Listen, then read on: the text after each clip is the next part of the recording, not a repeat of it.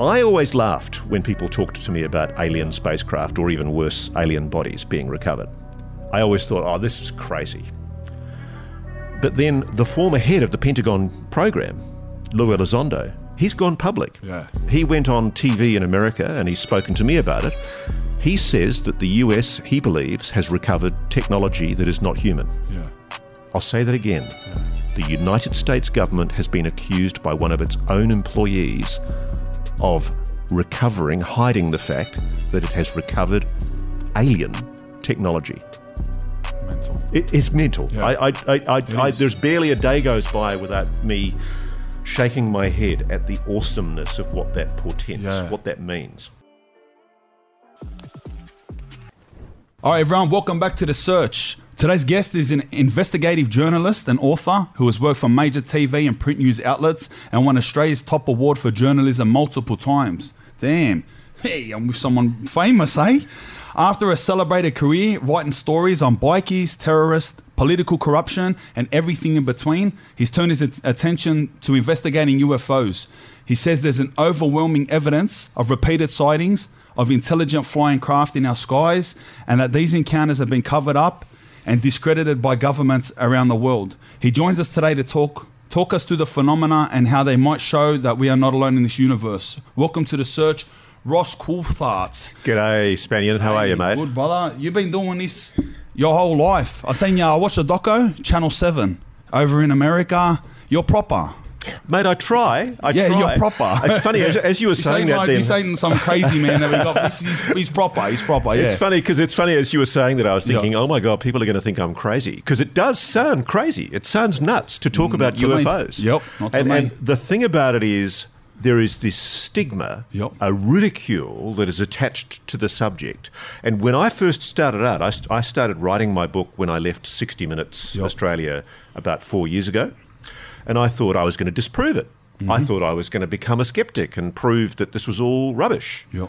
And what was interesting was when I started doing what I do as a journalist, which is using basic investigative journalism, interviewing people, testing evidence, I slowly came to the realization that this is real. Mm-hmm. It really is real. And maybe it's a good starting point to tell you how... One of the things that I discovered very early on was a document in the C I A's own archives. It's the archives of America's top intelligence service, the C I A. Yep. Yep. And in that intelligence service, there is a document that records how a decision was made by the U S Secret Service, the, the, the intelligence services, to ridicule and stigmatize U F Os. Mm-hmm. And that the media was to be manipulated, public opinion was to be manipulated, and essentially the whole idea was to try to discourage people from taking an interest in the subject. And as soon as I saw that document, I loved nothing more than proof that somebody's trying to stop me from knowing something. Yep. And as soon as I saw that document, I thought, wow, this is for real. Yep. And the more I've dug, the more I've become convinced there is a, a genuine reality out there. And yes, might sound crazy, but there is a cover-up. Yeah. I do think the United States government is holding on to information. And we're now at a really interesting time in history mm. because the Congress, the U S Parliament, if you like, they've passed laws, and they actually, much to the Defense Department of the United States' disgust, they've passed laws saying... You don't get your money for your Defence Department unless and until you provide us with reports about what they call U A Ps, yep. unidentified aerial phenomena. Really? And that means the Congress has now got to hold hearings, and they've got reports coming in from intelligence services and the Defence Department telling them to provide information, and it's they're disclosing what they're seeing. And uh, what's really fascinating is there are a lot of pilots, U S military pilots. And in a report that was tabled in the Congress, formally put on the floor of the Congress last year, on June the twenty-fifth last year, the world changed. Yep. It really did, mate. The, the world changed because for seventy years, the United States, Australia, Britain, and other major countries around the world... Mm-hmm. When people talk about U F Os, I've got mates, you know, they say they've seen things in the sky, and yep. every, everybody kind of laughs. They yeah. all go, oh, you know, they, they think it's a joke. And we are all taught, we're all conditioned to treat it with ridicule. Yep. And the interesting thing is, as a result of that report being tendered in the Parliament of the Congress last year, the U S reversed its claims. Because up until that point, they'd said U F Os, whatever they are, they're not a threat to national security, they're no threat to flight safety, and absolutely uh, we can explain them. Yep. Uh, most of the time they're weather balloons or anomalous weather yeah. or uh, stars, satellites, misidentified aircraft. Yep. And it turns out that was complete B S. Mm-hmm. And in the report that was tendered to the Congress, they admitted they'd looked at one hundred forty-four individual sightings by mainly U S military pilots. Yeah. And a lot of these sightings are still confidential. Many of them, they've got videos, and they've got not just yeah, videos. There's, there's, there's military videos. Yeah. Yeah, I've seen, I've seen, you can see a few of them before YouTube decide to make them disappear. Yeah. But on the early YouTube, those things were very accessible. Yeah. And you would see official Um, U K Air Force videos of some fighter jet flying, and like, not exact, but like three little balls following, and they're spinning out, and those yeah. things get leaked and then magically disappear. But the big problem is a lot of those on the web, there are people who get their kicks by making fakes. Of that, course. That, and, and so the And you real know what also too, those people that make the fakes, I've always ha- had the suspicion that the people that are trying to hide things are the people who make the fakes. Because when you flood something with fakes, it discredits anything that is real. Like if yeah, there is sure. ten real videos out there, and I'm trying to hide that those real videos exist or discredit them, what I do is just go make six hundred fakes, and then everyone goes, mate, it's full of fakes. And that's called disinformation. And oh, there really? are actually people in the intelligence services who actually do that. And so I've actually met people who've yeah. admitted that they've they've been involved in putting false information yeah. out into the community of people who take an interest in U F Os. They've deliberately put B S information out there to, to try to discredit the whole thing. The whole thing, thing yes. But Some what, basic basic move. Let me tell you a story. This is the this is the big moment. Yeah. So in two thousand four, you've got a carrier battle group. You've got a gigantic aircraft carrier, yep. the U S S Nimitz, one of the biggest aircraft carriers in the U S. Mm-hmm. And they always travel with multiple other vessels around them. And so they have destroyers and cruisers and battle, other battleships around them that protect them. And they were doing rehearsals for the Gulf War. And in the course of those rehearsals, they were off the coast of California, off Baja California, Mexico. Yep. And the radar operators on the U S S Princeton, which was one of the vessels as part of this carrier battle group, they were seeing these objects up in the uh, atmosphere on their radar at eighty thousand feet. Mm-hmm. And the really strange thing is, we don't have a lot of aircraft that can just hover oh, at eighty thousand feet. Yeah, or even get there. Yeah, or even, or even get, there. get there. Yeah. And they were watching. There were hundreds of these objects just hovering yeah. at eighty thousand feet. And they were monitoring them, but they couldn't do much about it. But they knew they had a carrier battle group exercise coming up where they were going to be flying aircraft. And yeah. so if those things came down into the zone where they were going to be operating, it was an emergency. It was yeah. a really big issue yeah. because they had jets, fighter jets, flying at high supersonic speeds. Mm. And so they had to know what they were. And so on the day of the um, uh, major exercise, all of a sudden, these objects just suddenly went dropped down to twenty-eight thousand feet, or in one case, they dropped down to the surface of the ocean. And they could see this on these radar systems. Just like and that, dropped. Just, not just dropped like slowly, but shot this down. Was instantaneous no acceleration. Way. No way. And so they've estimated, scientists have estimated how fast these objects moved. And one of the estimations is that if, as appears to be the case, they didn't slow down to decelerate. Yep. They literally went boom yep. and literally moved to another part of the sky instantaneously. They estimate it was a half a million kilometres an hour Jesus. in speed. Yeah. Completely impossible, impossible speeds. I think it was twelve thousand mark was a more conservative to estimate. To a dead stop. Imagine the G-force in that. Well, it would, turn, it would turn you and me into pieces. Yeah, yeah, yeah, that's yeah. it. So they realised they had something unusual. So they sent a pilot to go out and investigate. Yep. And on the F eighteen jets that they've got, they've got these fantastic new forward-looking infrared imaging systems, beautiful optics, mm-hmm. so that they can see what's ahead of them. And they're twenty or thirty miles out, and they pick up this object that's just hovering in the sky. Mm-hmm.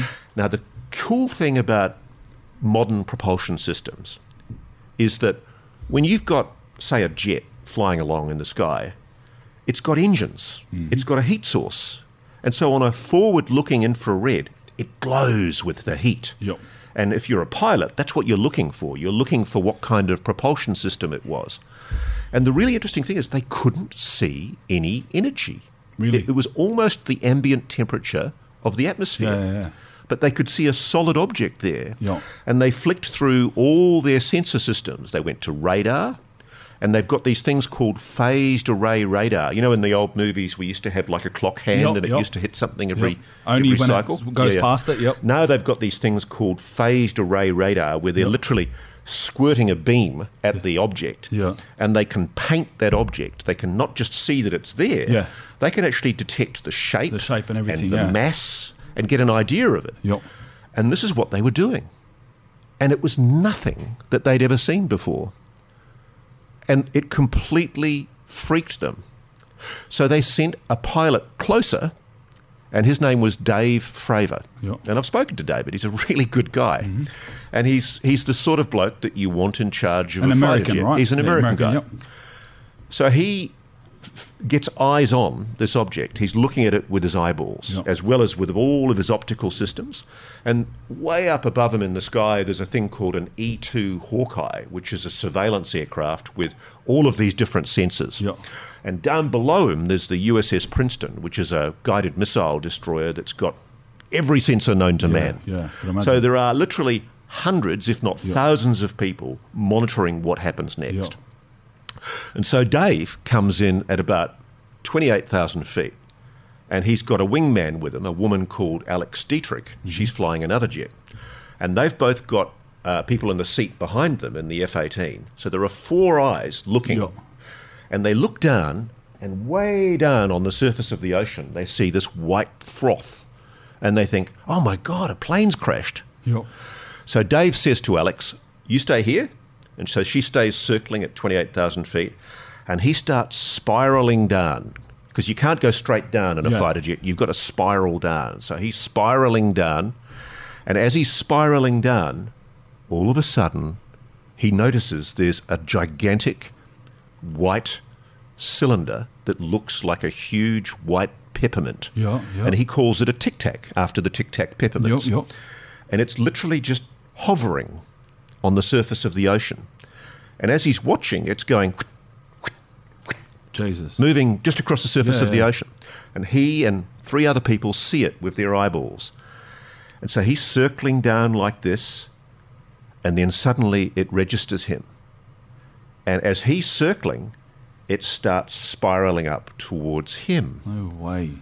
And he goes, I'm engaged, I'm engaged. Because for a combat yeah, pilot, yeah, he yeah. thinks this thing's about to go in a yeah, dogfight yeah, yeah. with him. He'd be shitting himself. And so one of the things you do as a combat pilot is there's a thing called cutting across the clock. Mm-hmm. So when you're sufficiently at a level height where this guy is, you don't just spiral anymore. You do a dive and you go down towards it. And so that's yep. the moment. He just turns his plane and he goes supersonic towards it. Yep. And at that very moment, it just goes... Just disappears. It flies just off. Literally in the, in the, in the yep. blink of an eye, yep. it has disappeared. Yeah. Everybody on board, every vessel that is monitoring this yep. sees the same thing. Yep. The Hawkeye up, up, up ahead sees the same thing.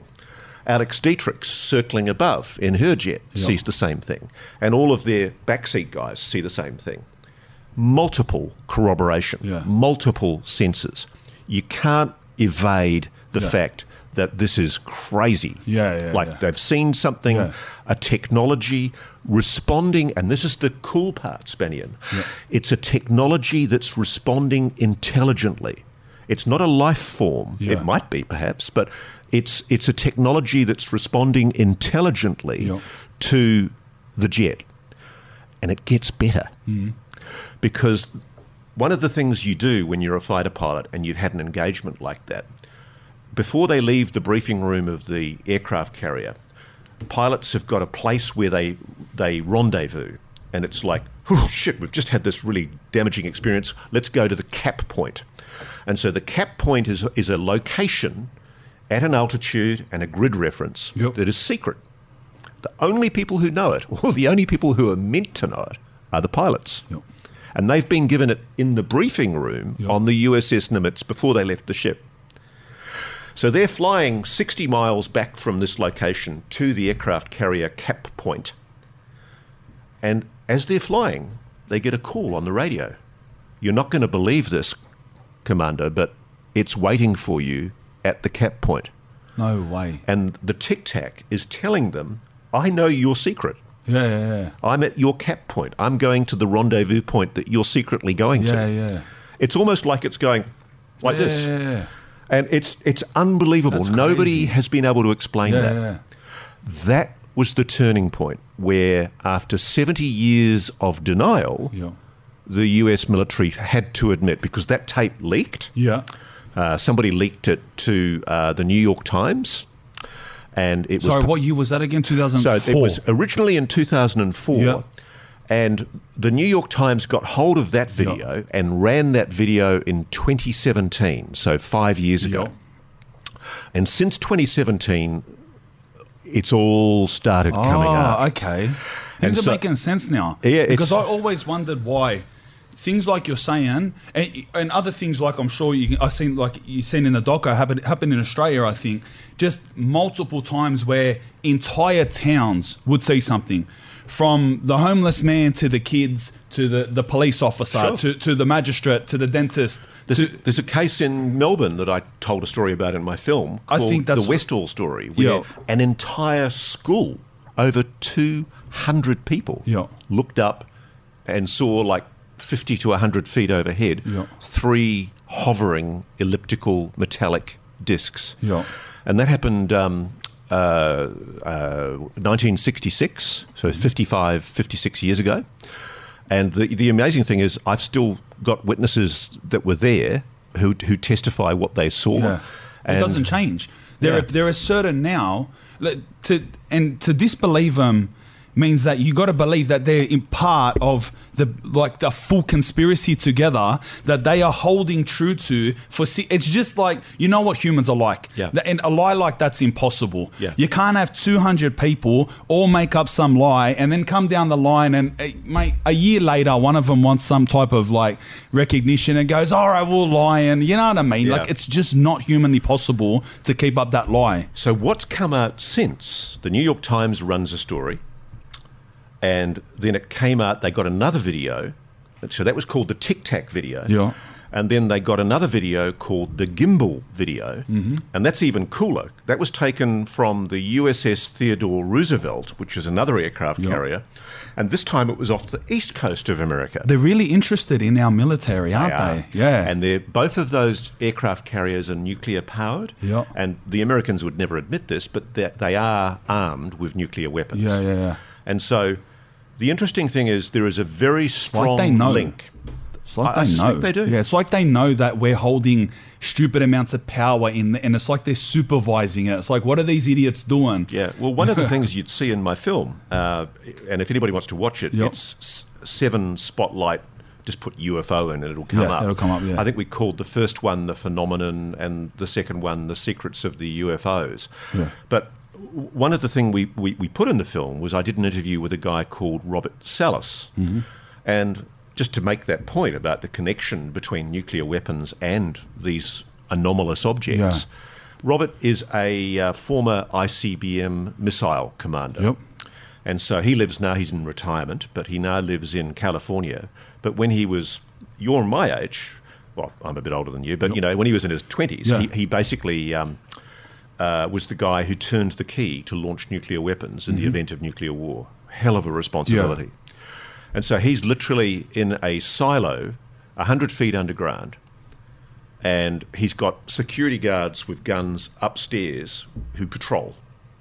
And it's a perfectly normal night, and he's in charge of ten nuclear missiles pointed at the Soviet Union. Mm. and he's got this key round his neck. In the event of um, war being declared, they get codes sent, they turn the keys, yeah. the missiles launch, and World War Three happens. Yeah. Insane, but that's what we've lived with for the last yeah. fifty, seventy years. All of a sudden, the security team upstairs, because he's locked in the silo, they ring him and they say, "Sir, Captain, there's a glowing object hovering over the silo." And he goes, "Well, monitor it. And obviously, you know, you have authorization to use deadly force if you need to to defend the site." Yeah. And then they ring him back ten minutes later, and this time they're screaming down the phone line because now it's a craft. This is where again? Sorry? This is in the middle of the Midwest of America, right, yep. near um, uh, a big Air Force base where yep. they've got dozens and dozens and dozens of these I C B M silos. Yep. And Robert's concerned, but because of the protocols, he's not allowed to leave his bunker. Yep. He's responsible for these missiles. And at the, at the moment, all the lights are on saying everything's ready. There's nobody trying to break into the silo, so he just forgets about it. And he says, okay, monitor it upstairs. If you have to defend the place, defend it. Yep. And then all of a sudden, bing, bing, bing, every single missile goes offline. Really? And it was like, I mean, it is. It's, he believes whatever that was up there, it was meddling with the missiles and taking them offline. Yeah. And it was like, he believes strongly that it was sending a message that you humans are crazy. You yeah. know, you're playing with nuclear weapons. You know, th these are insane. And while I was doing my research, I spoke to a former Russian colonel, now retired, who said a similar thing happened in a Soviet nuclear missile silo, except this time, instead of turning the missiles off, it really scared the hell out of them because it cycled the missiles up. And literally, they went from being inactive yep. to being one button away no from way. So launch. Complete standby, just yeah. like ready and, to and, go. And there's all these Russians it's running around pulling their hair out going, how the hell do we stop this? And it was like it was sending a message yeah. to them saying, what the hell are you doing? And, and so it, these people, when it's happening, they're obviously, it's all, they're all witnessing it. And, well, who are they telling? It, well, so like, this again, yeah. this is really interesting because one of the most common things, I do a lot of talking about yeah. this, and I, I, one of the most common things I get from people is, why don't I know more about this? Yeah. You know, why isn't this talked about more? And the interesting thing is, it is in the right places. Yeah. And so for years, there's been a lot of people who take the issue of what have previously been called U F Os, unidentified flying objects, now U A Ps, unidentified aerial phenomena, or as some people say, unidentified anomalous phenomena. Yeah. For years, these people have been marginalized and that people have laughed at them. Yeah. And as a journalist, I was taught, I was working on a major national newspaper, the Sydney Morning Herald, and you were taught you don't do U F O stories. Yeah. So where we're sitting here in Sydney, um, I was on the desk of the Sydney Morning Herald on a Sunday, and my job was to answer the phone when people rang up with stories. Yeah. And, and I had to assign a reporter to go out and cover it. Oh, yeah. And um, a lady rang from Parramatta, yep. and she said, "You're not going to believe this, but I've just taken a photograph of a craft hovering over my washing line." Yeah. And I, I laughed. And she said, "No, I'm serious. This is really serious." Yeah. And um, and I said, "Well, uh, you know, this was a day, the days of film cameras." And I said, "Look, is it possible you can get your film to our office? We'd yeah. like to have a look at it." So in the end, she brought the film in, and we had it developed by our photographic editor. And it's amazing. I've still got the photo somewhere. Yeah. It's a literally a lenticular metallic disc, clear as day, hovering over yeah. a house. And so I remember I said to the editor of the paper at the time, who came in on the Sunday afternoon a bit later, and I said, "Oh, look, we've got this amazing image that a woman's brought in from Parramatta of what looks like a, a U F O over yeah. Parramatta." And I still remember he said to me, he said, "Roscoe, we don't do stories about U F Os. U F Os are bullshit." Yeah. And I said, "But whatever this photo. Is, it's real." Yeah. I, I said, this at woman, least have a look at it. Yeah, this woman hasn't even yeah. faked it. I said, yeah. I watched her take it out of her camera. Yeah. I said, "This is real." She just doesn't care, eh? Well, I think there's like a mental block. I yeah. think there's a generation of editors in television, executive producers, management of media organisations yeah. who've been acculturated to the idea that this is just to be ridiculed. Yeah. And so as a journalist who's... I also think maybe there's... Th- that one hundred percent true, but there may be even... Maybe even constraints to their to to them being allowed at certain points. Well, I'll be honest with you, Spenny, and I've, I've worked in journalism a lot. Um, nobody's ever told me not to run a story. Yeah. Uh, I mean, a lot of people think that there are sort of dark forces that go and tell people like me not to run a story. Yeah. But, mate, I promise you, it's like red rag to a bull. Yeah. If somebody told me not to run a story, I promise you I'd run it out and I'd print it out and put it on post office boxes. Yeah. You know? I mean, it's it's there's no way. It's very yeah. hard yeah. for the state to stop a story from being run. Yeah. The only times I've been stopped from telling stories, and I, I understand why, yeah. is when I've had the names of intelligence operatives. You know, accidentally I've known the name of spies, or oh, yeah, yeah. where releasing information might jeopardise the fair trial of a criminal, yeah. uh, an alleged criminal. Um, and so, you know, I, I, I don't mind that. Yeah. But the idea, I, I don't buy into conspiracy theories a lot at all, yeah. which is why this whole U F O story is yeah. fascinating to yeah, me yeah. because I went into it thinking... I'm pretty quickly going to be able to disprove this U F O stuff. You know, I'll be able to knock it off in six months. I'll do a film about it for sixty minutes or yep, one yep. of the shows, and it'll be fun. We'll be able to debunk U F Os. It'll be like Flat Earth. Yeah, yeah, yeah. And I, I went into it thinking with that attitude that I'll be intensely skeptical. And I can remember I was over in um, Washington, D C for sixty minutes. And a friend of mine in the Defence Department here in Australia had told me to go and talk to a particular guy. And he was in the U S Air Force. And he agreed to meet me in Washington, D C in a bar in Georgetown mm-hmm. at about seven thirty at night. And so we're sitting like this across a table. And I go, look, I'm I'm, I'm thinking about writing a book about U F Os. And he's really serious with me. And I say, what do you think about that? And he goes, it's a really good idea. And then I realised he's, he's actually quite solemn. He's quite serious. And I go, well, what's what's your position on U F Os? And he said, oh, they, they're, they're indisputably real. I said, what do you what do you mean? Mm. I said, I, I accept that there are things that we can't recognise in the sky, but you know, you're not talking about little green men, are you? And he goes, I don't know what they are, but he said, whatever they are, they're intelligent, they're light years ahead of us in technology, and we've got thousands and thousands of reports about them that we've been covering up for years. And I'm, what, what, what, and I and I went about. What do you reckon that's about? Like, why, look, I, why are they doing that? Because like, I question like, and, and you gave me some insight into it before. Now with that uh, footage being released, they're in a position where they have to. But I was always, I'm I'm the opposite. Like of hey, like after thirty-six years, I've come to the position that if the government tell me the sky's blue, I will start that it's red until no. That's how I am with every single yeah, I'm thing, a bit and like that's that like too. Yeah. yeah, like if yeah. they say it's blue, I'll be like, all right, it's red. Okay, but like like my current theory is this, and I, as I'm telling you this, I, I've been given this idea by a lot of people I've spoken to. This is kind of a coalescence of what I've concluded yep. for the moment. It's yep. my current state of the situation. If Where you're like. at, yeah. I'm in no doubt whatsoever that there is an intelligent phenomenon. Yep. It's, a, it's an intelligence of some kind.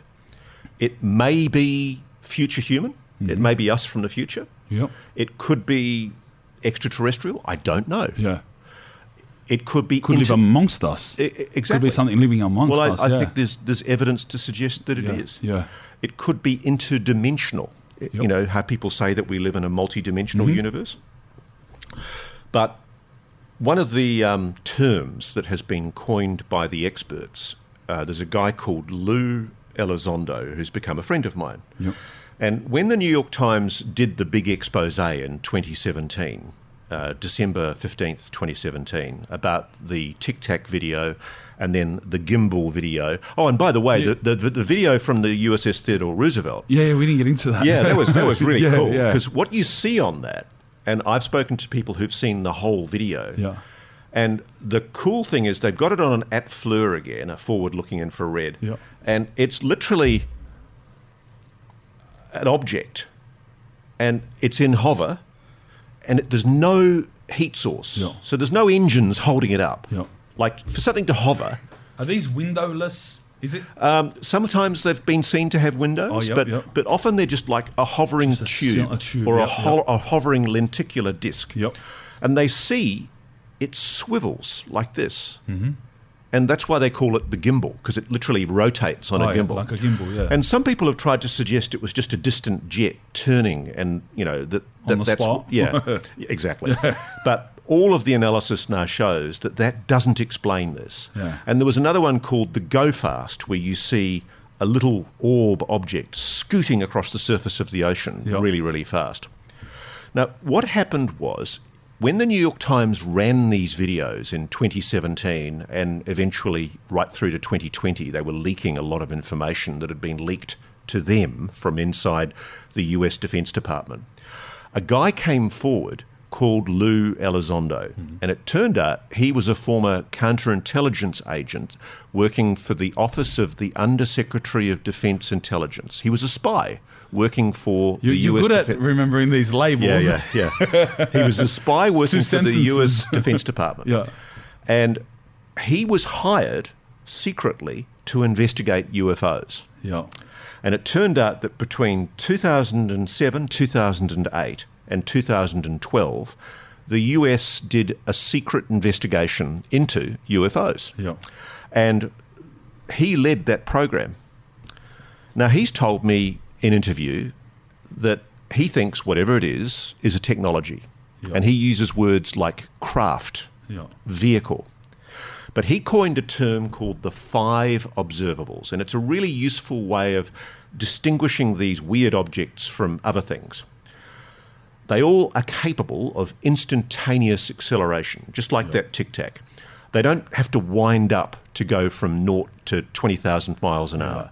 They can literally go from zero standing to twenty thousand miles an hour in, well, one guy said it was the blink of an eye, yeah. zero point seven eight of a second. Yeah. They can do hypersonic speeds like ten, twenty, thirty, three hundred thousand yeah. kilometers an hour. Yeah. In incredible, impossible speeds. Yeah, for us, yeah. Um, they're capable of trans-medium travel. And this is the really interesting thing yeah. that they can go through the atmosphere and then hit the water, and they, they displace the water so quickly, like it's like they're not even hitting the water. Yeah. If you and I were in an aircraft and we flew towards water, we'd crash in like cement. So the water these, makes way for it. The, the water is almost displaced by these objects, and they've been measured by submarines and by sonar from ships travelling at five hundred knots underwater. Yeah, in some cases, supersonic speeds underwater. With like that it, resistance it, is it, crazy. Impossible. Yeah. Impossible. So the other thing they do is um, uh, positive lift. And essentially, that means they're sitting in the sky for no apparent reason. Yeah. Like, you know, for you and I to hold a plane in the air, yeah. we've got to have gigantic Rolls-Royce engines or Stratton, you know, Stratton engines. And they're basically yeah. holding that aircraft up. Or rocket engines, like yeah. Elon Musk's SpaceX. Yeah. For some reason, these things are able to hold themselves in the sky in ways that are, to quote Elizondo, breakthrough technology. Yeah. So Lou became a whistleblower. He's stuck his neck out. He's gone public and said, I'm quitting the Defense Department. So he's discovered this stuff as part of an investigator for the government. Sure. And he's now coming out and, and, yeah. and... yeah. Some people speculate that he's still secretly working for the government. Yeah. And, you know, who knows? That may be the case. But the interesting thing is, is that we're now going through a process of kind of begrudging admission by the government that, yeah, okay, we've known about these things for years. Yeah. And so what happened was, there's a guy who I also know called Chris Mellon, who's a former very senior bureaucrat in the U S Department of Defense. Yeah. And the really interesting thing about Mellon is he's from the really rich Mellon family who own a huge chunk of the American oil business, and oh, okay. like they're worth billions. But he's committed himself to public life, and one of the things he's committed himself to is cracking open the truth about U A Ps, because he's flatly of the belief that the United States government is concealing stuff that yeah. it should be revealing. And he was the guy who helped the New York Times tell the stories about the tic-tac, the gimbal, and the go-fast, the various objects that were filmed on video. Mm. Now, both Elizondo and Mellon lobbied the Congress. They went to individual Republican and Democrat senators and congressmen, and they pushed them to make a requirement in the law saying, you don't get any defence funding yep. unless you tell us the truth about U A Ps. I love that. Yeah, it's cool. It's absolutely amazing yeah. because the interesting thing is, as I discovered when I went to the States, I was very privileged. I was able to go a lot to the United States for my job. And so yeah. I'd go and meet congressmen and I'd talk to spies and yeah. soldiers. And often a lot of it was off the record, but it was very helpful because it made me realize... like so you that, would have talked to, like, looking back, craziest people, eh? Mate, I've, I've had some amazing conversations. I feel very privileged. And as a journalist, I'm actually kind of laughing because yeah. a lot of my colleagues in the media still take the piss with me and yeah. they say, oh, Roscoe, you're interested in U F Os. And I go, yeah, I am. They're real. And yeah. they go, ha, ha, ha. And it's funny because as of June the twenty-fifth last year, yeah. the first report came in from yeah. what's called the U A P task force. Yeah. And you know what they said? U F Os, U A Ps are real.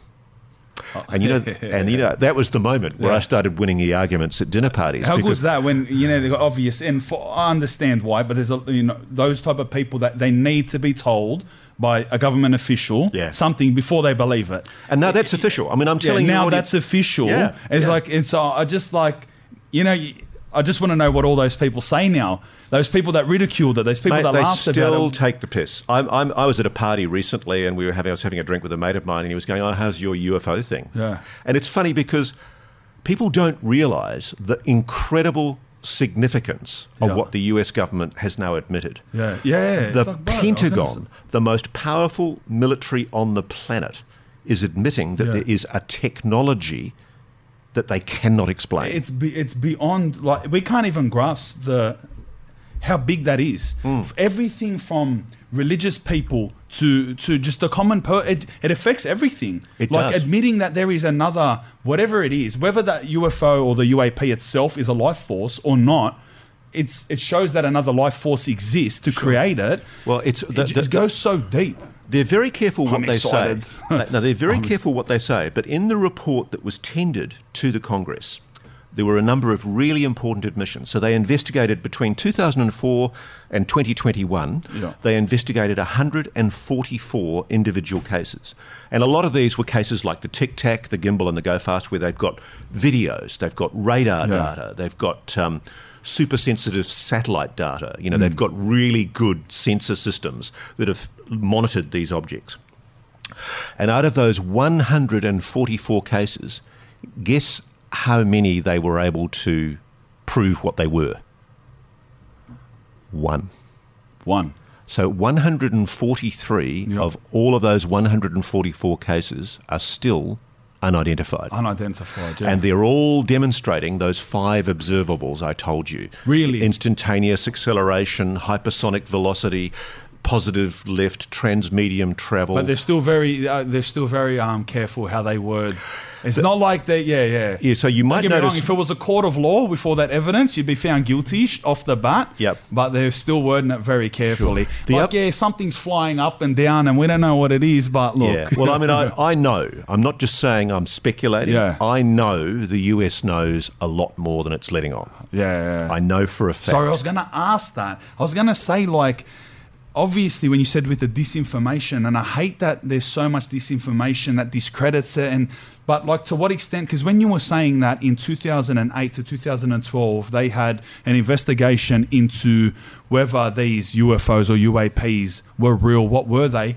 And then it makes me think, because you know how there's so many of those stories about since the sixties, like there's extreme um, like looks on this. People say since the sixties, they've been, they have aliens. They have aliens, and the aliens are underground in Roswell, and they've talked to them I, and all I, this stuff. I, I just don't know about that. Yeah. Okay. But what I can tell you is when I was doing my research, I thought, okay, let's assume that there are all these officials that worked at secret places. Yeah. And what I did is I used my skill set as a journalist to figure out who those officials would be. So I went through government records and I figured out, for example, who was the head of...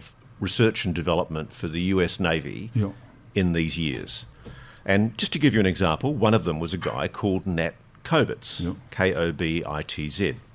And so I got Nat Kobitz's home address because I was worried that if I rang these people, I would leave a trail, a mm. digital trail. Yeah. And I didn't want to compromise those people yep. as sources because as a journalist, I have an ethical obligation, a, almost a legal obligation to protect people who give me information. Right. And if I ring somebody or email them, I'm leaving a trail. Yeah.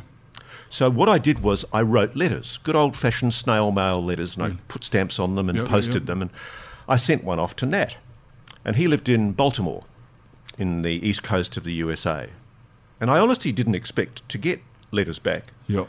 But all of a sudden one day my phone rang and he was calling me on an encrypted app called Signal. Yep. So he knew he was calling me on a, on a confidential communications protected communication system. Yep. And he went, "Is that Ross?" And I went, "Yeah, yeah." And I went, "Oh heavens, is, is that Nat Kobitz?" Yeah. And this is a guy who did all the um, research and development for the U S Navy for about thirty years. No way. He designed all their secret boats, and he even designed bits of spacecraft for the Apollo missions and things like that. Anyway, we got to know each other, and sadly he was dying. He was dying from cancer. Yeah. And after we built up a bit of a friendship, after a month or so, he said, "Look, I, I know you're writing a book on U F Os. Why don't you ask me the question?" And so I asked him the question. And what I asked him about was claims that there have been crash retrievals, yeah. that, that there have been recovered technology, that the U S has recovered technology. And before I tell you what he told me, I'll tell you that the official position of the U S government from the Obama White House when they responded to a petition asking for them to be transparent about this yeah. is denial. Okay. They have categorically denied that they are in possession of recovered technology. Yeah. And there was a similar qualified denial to the Congress when they held a hearing, a public hearing, just last week yeah. into U F Os. Nat Kobitz, though, knowing he was about to die, and he died about two months after I interviewed him, yeah. I said, "Nat, are you aware, were you ever read into, were you ever briefed yeah. about a crash retrieval program for U F Os, U A Ps. I'm getting goosebumps. Yeah, I'm getting goosebumps. Oh, mate, I yeah, was. Yeah. I really was. And there's this pause. Yeah. And I'm thinking, oh, he's going to get annoyed with me. Uh, you know, because yeah. you know when you're, you're asking, asking a stupid question. Yeah, it's and like blah, blah, you know, blah, yeah. I was almost embarrassed to ask yeah, the question. Yeah. And there's this really long pause. Like you could hear a pin drop, and I can just hear the sizzle, the Trans-Pacific sizzle on yeah. the, the static. And then he goes, "Yes. No way. But I was never read out of it, so there's not much I can tell you." No way. Now, being read into yeah. a program like that, they have these things in America for secrets. They're called special access programs. Mm-hmm.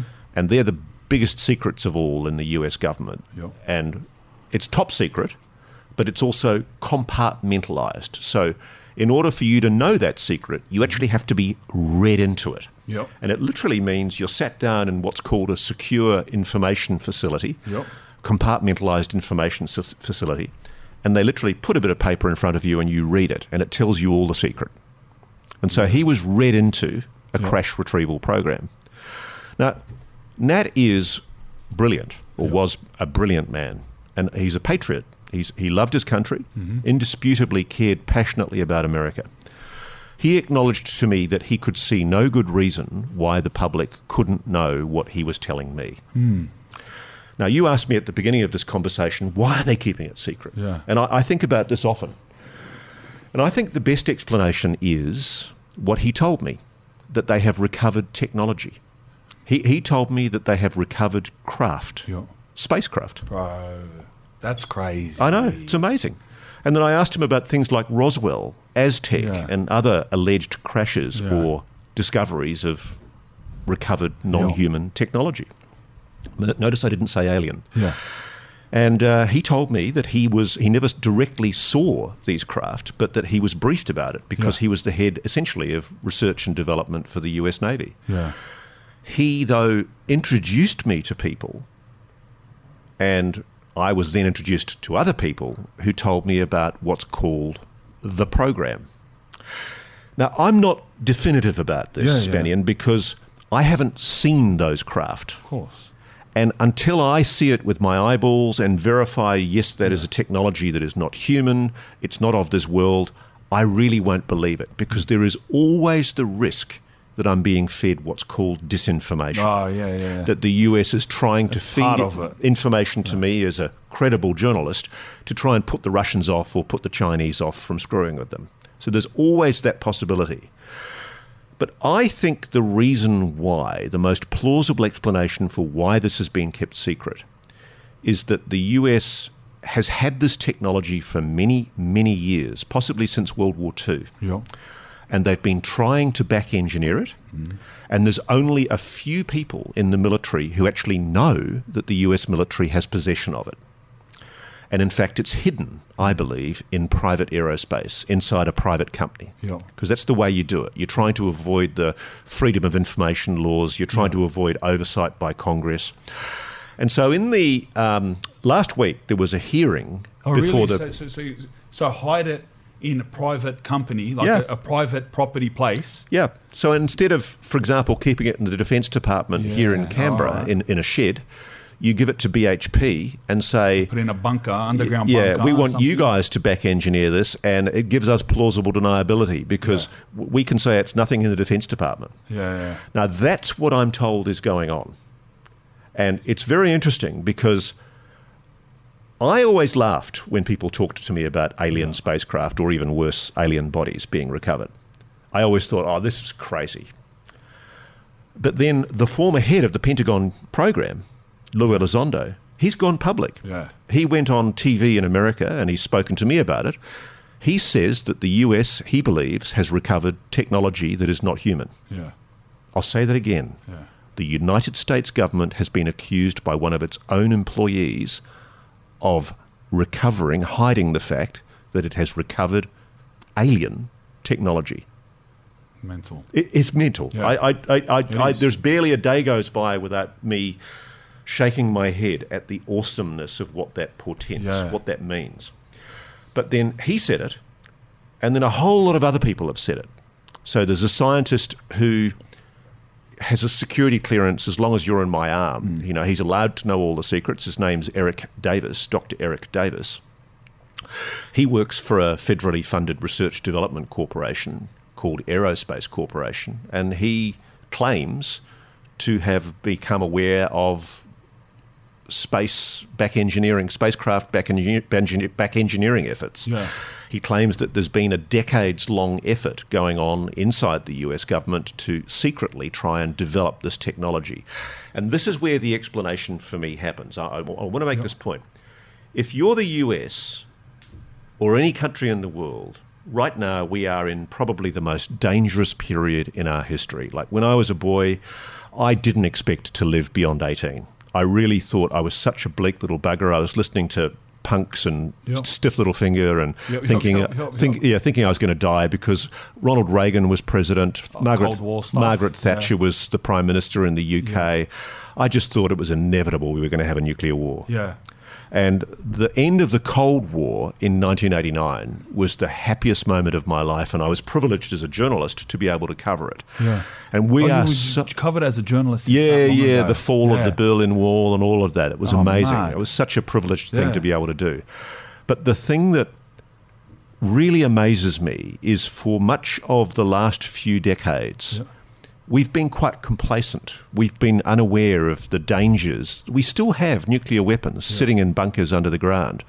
And the, the Bulletin of Atomic Scientists, which is a, a group of concerned scientists who monitor how dangerous the world is, yeah. they say that right now is the most dangerous time in Everyone, world history.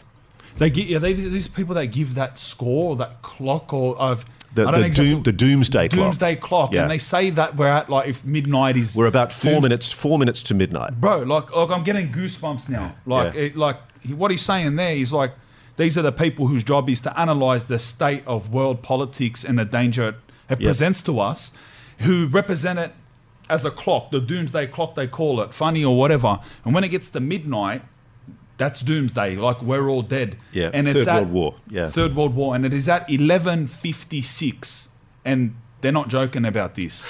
So my theory is and this isn't just my theory, this is people that I talk to in the U S military and intelligence services. My theory is, is that the secret is being kept because the U S is trying to develop this technology so that it can develop it as a military weapon. Yeah. And that's kind of a worry. A, a, a power thing. Yeah, yeah, because the Russians and the Chinese are apparently trying to do the same thing, because there are allegations that the Russians have also recovered technology, and so have the Chinese. And so there's this proxy. Bro, you're going down this whole. I know, other, I know. So there's there's this like what we see, like the old the new version of the space race, yep. a reverse engineering race, and the first. Who knows what power comes with? It's unthinkable the power that would come with reverse sure. engineering this stuff. But you know, the, the stuff that blows my mind. You would Spanian, rule the world. Is up until a year or two ago, this was all fantasy. Yeah, yeah. This was yeah, all yeah. rubbish. Nobody was saying this on the record. And the official position of the Obama White House of twenty eleven was, we don't. We don't have possession of recovered yeah. technology. You know, we're not in contact with aliens. There's no... Oh, there's if no, you were saying this stuff on my podcast eight years ago, you probably wouldn't have a job. Yeah. Yeah. Yeah. It's, now, what's happened is there's a slow, careful, and I believe deliberate disclosure going on. So I think I. the U S is deliberately deliberate. bringing people up to speed with the fact that, hey, guys, yeah... Everything's deliberate. We've kind of been lying to you. Yeah. And I think the public is being prepared for major revelations. Oh, now, you're one hundred percent right. Like, nothing's accidental. They yeah. they know what's going on. They they the people that are in control of this information and what gets out, they're very smart and they're very powerful. Well, so if we're finding they're not, out, they're not that clever. Because, oh, they're not that clever. Yeah, no. Because I my, how dumb they are. My, my thinking is, I'm told there, there are different arguments. Some yeah. people say that the U S has developed this technology. Some people actually say that the U S has already got spacecraft that they're oh, they've like developed. They've done it already. Yeah, yeah. So now they're preparing us. Yeah. And some people are speculating that the tic-tac was in fact American technology. Okay.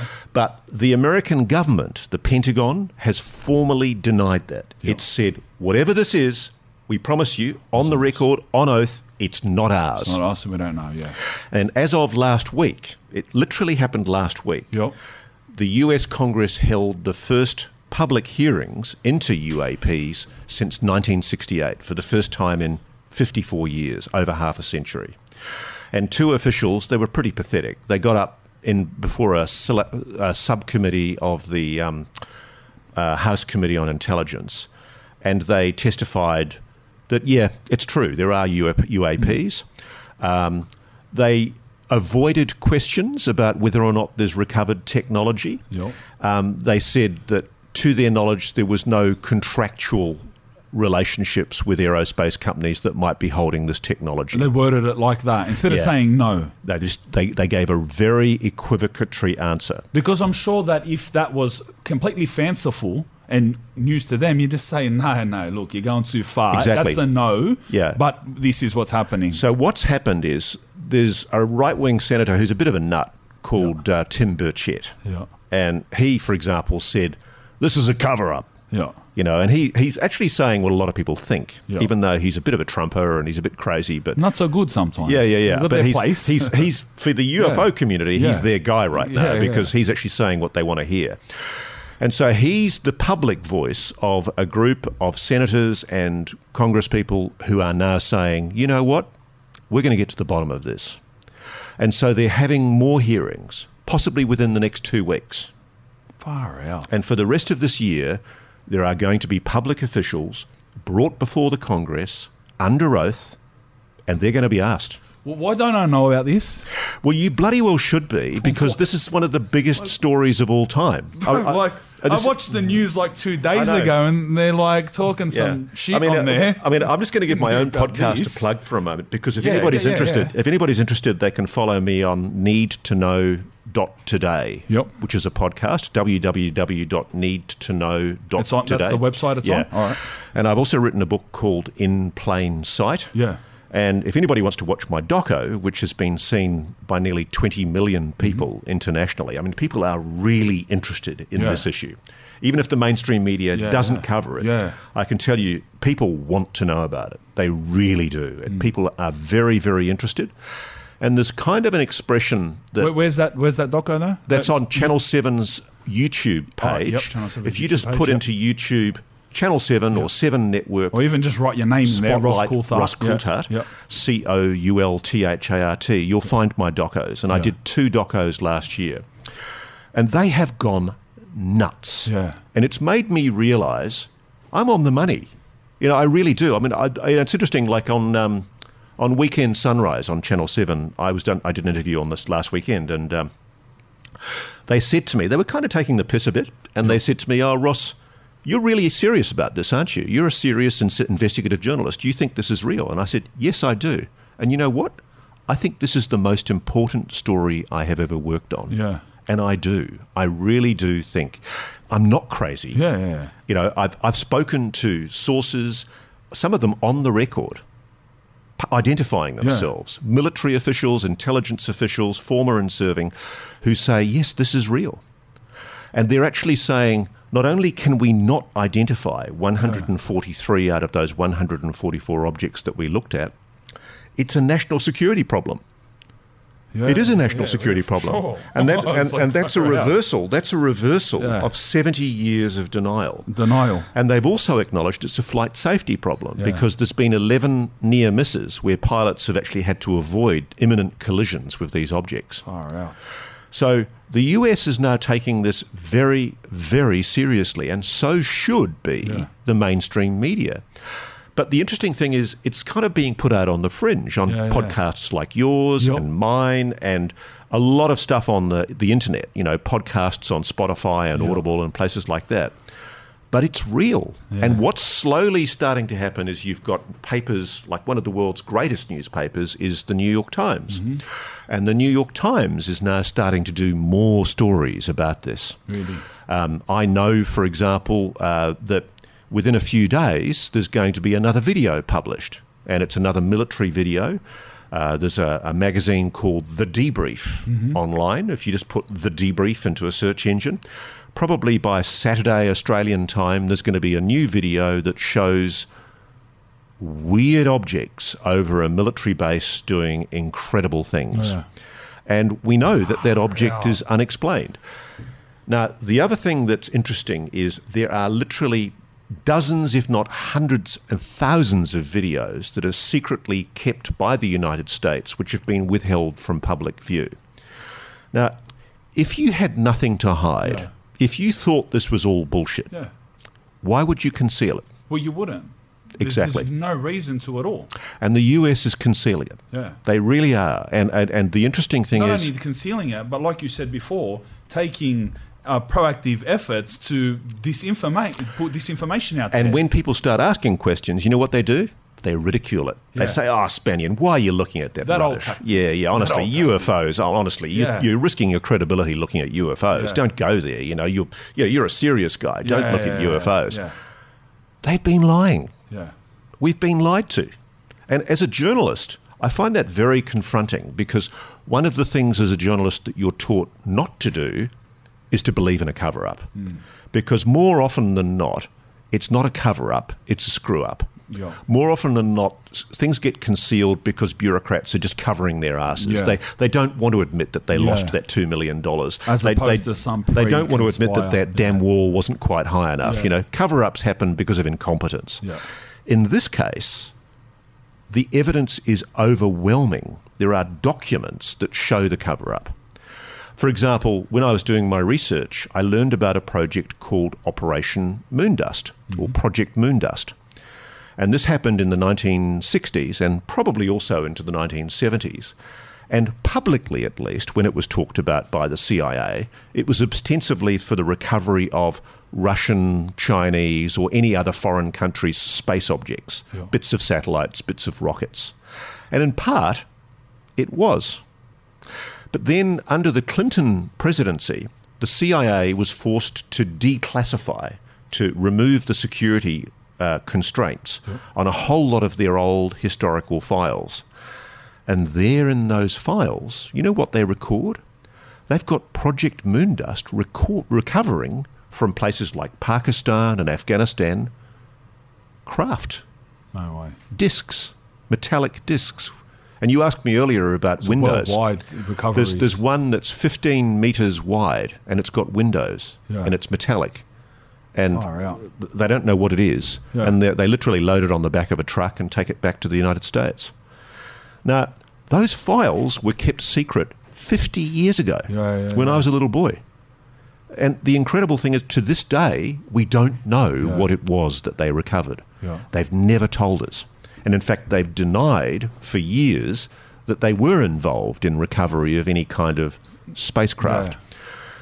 I think the evidence is becoming overwhelming that we've been lied to. Oh, well, like I said, if it was a court of law, you'd have been found guilty a long time sure. ago on one-tenth the evidence. Yeah. yeah. Uh, I mean, it's and it's, it's quite an amazing time because uh, normally organisations like the Congress, normally they fight.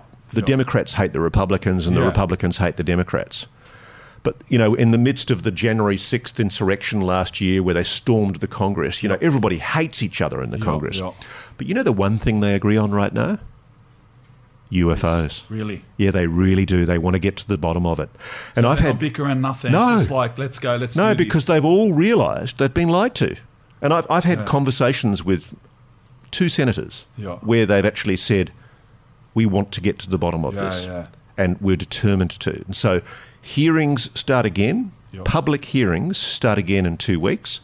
And more importantly, behind the scenes, there are private hearings where witnesses are being called.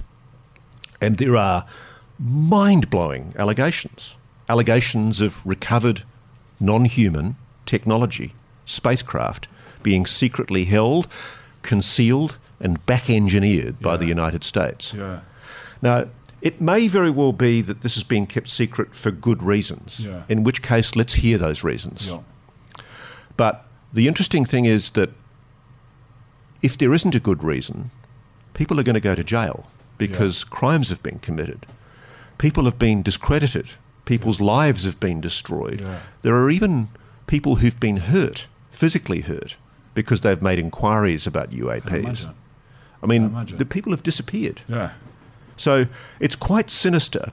Yeah. And now it's almost like a movie. I, I find it incredible because and as of as at the front of it, as of, as of last week, of it, yeah. the U S Congress is holding public hearings yeah. into U A Ps. That would have been unthinkable yeah. five years ago. Beautiful. Thank you. Thank you pleasure, so mate. much for coming on. No problem, buddy. Mate, Good to talk to you. Yeah, Cheers. Beautiful.